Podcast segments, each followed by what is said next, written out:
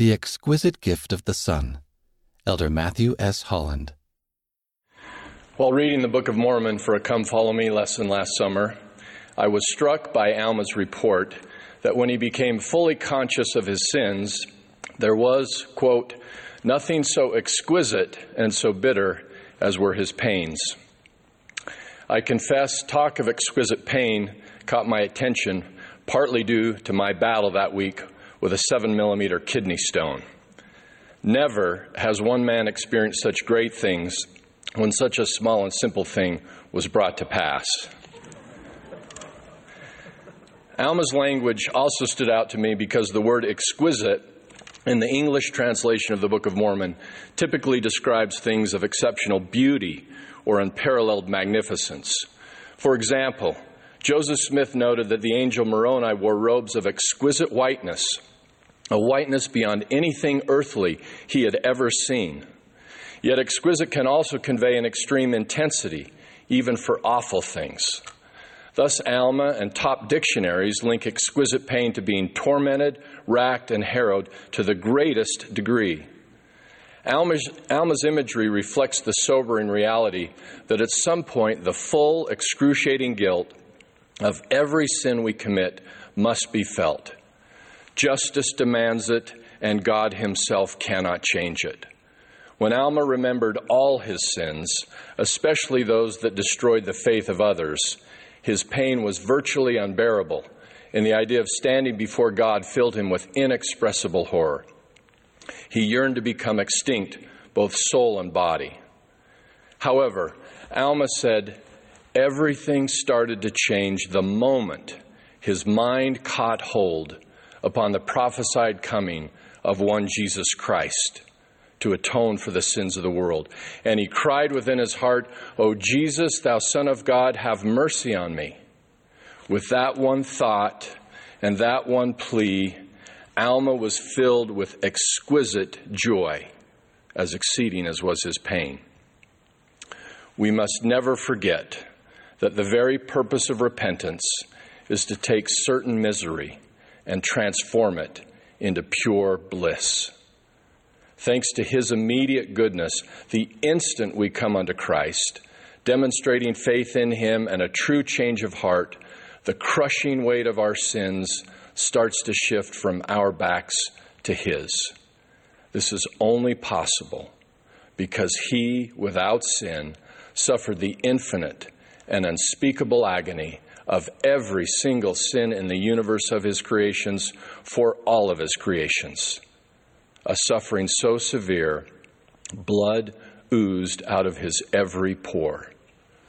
From direct personal experience, the Savior thus warns us in modern Scripture that we have no idea how exquisite our sufferings will be if we do not repent.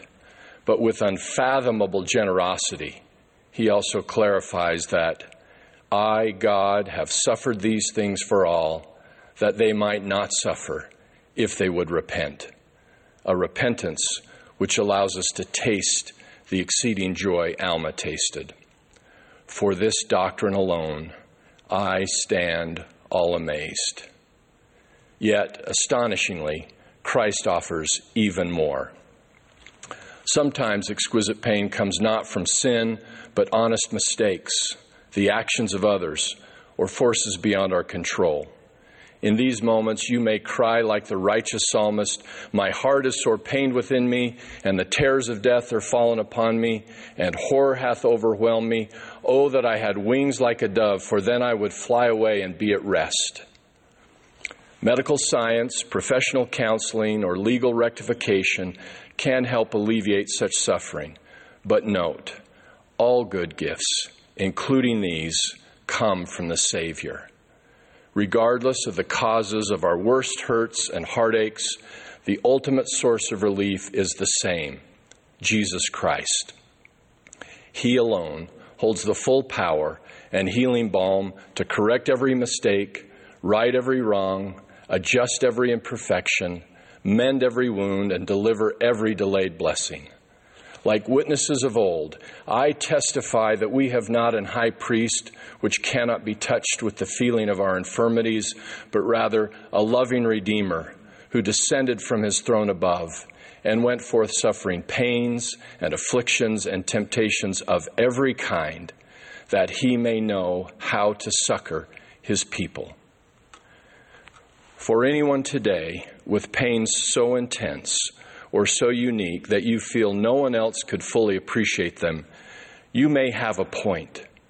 There may be no family member, friend, or priesthood leader, however sensitive and well meaning each may be, who knows exactly what you are feeling or has the precise words to help you heal. But know this there is one who understands perfectly what you are experiencing, who is mightier than all the earth, and who is able to do exceedingly abundantly above all that you ask or think. The process will unfold in His way and on His schedule, but Christ stands ready always to heal every ounce and aspect of your agony. As you allow Him to do so, you will discover your suffering was not in vain. Speaking of many of the Bible's greatest heroes and their griefs, the Apostle Paul said that God provided some better things for them through their sufferings, for without sufferings they could not be made perfect. You see, the very nature of God and aim of our earthly existence is happiness.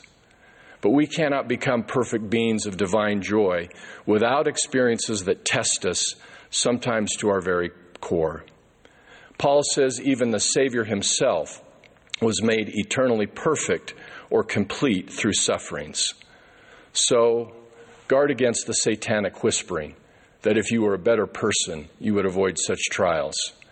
You must also resist the related lie that your suffering somehow suggests you stand outside the circle of God's chosen ones who seem to glide from one blessed state to another. Instead, see yourself as John the Revelator surely saw you in his majestic revelation of the latter days.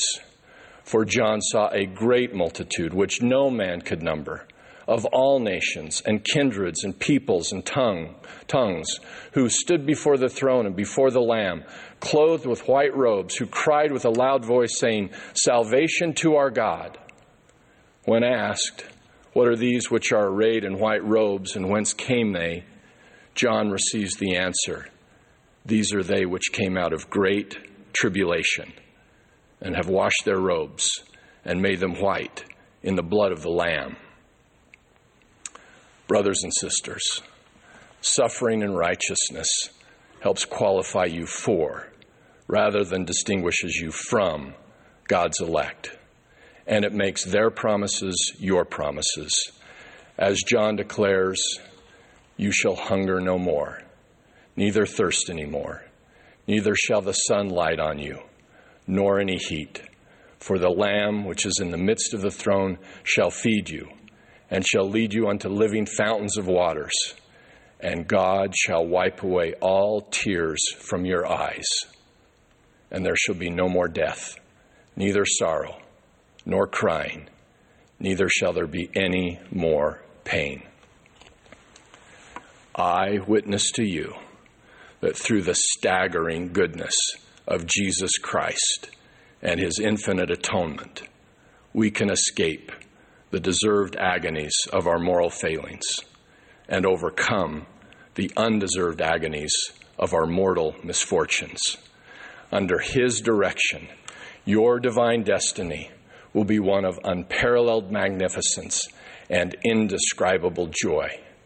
A joy so intense and so unique to you, your particular ashes will become beauties beyond anything earthly that you might taste this happiness now and be filled with it forever, I invite you to do what Alma did. Let your mind catch hold on the exquisite gift of the Son of God as revealed through his gospel in this his true and living church. In the name of Jesus Christ, amen. amen.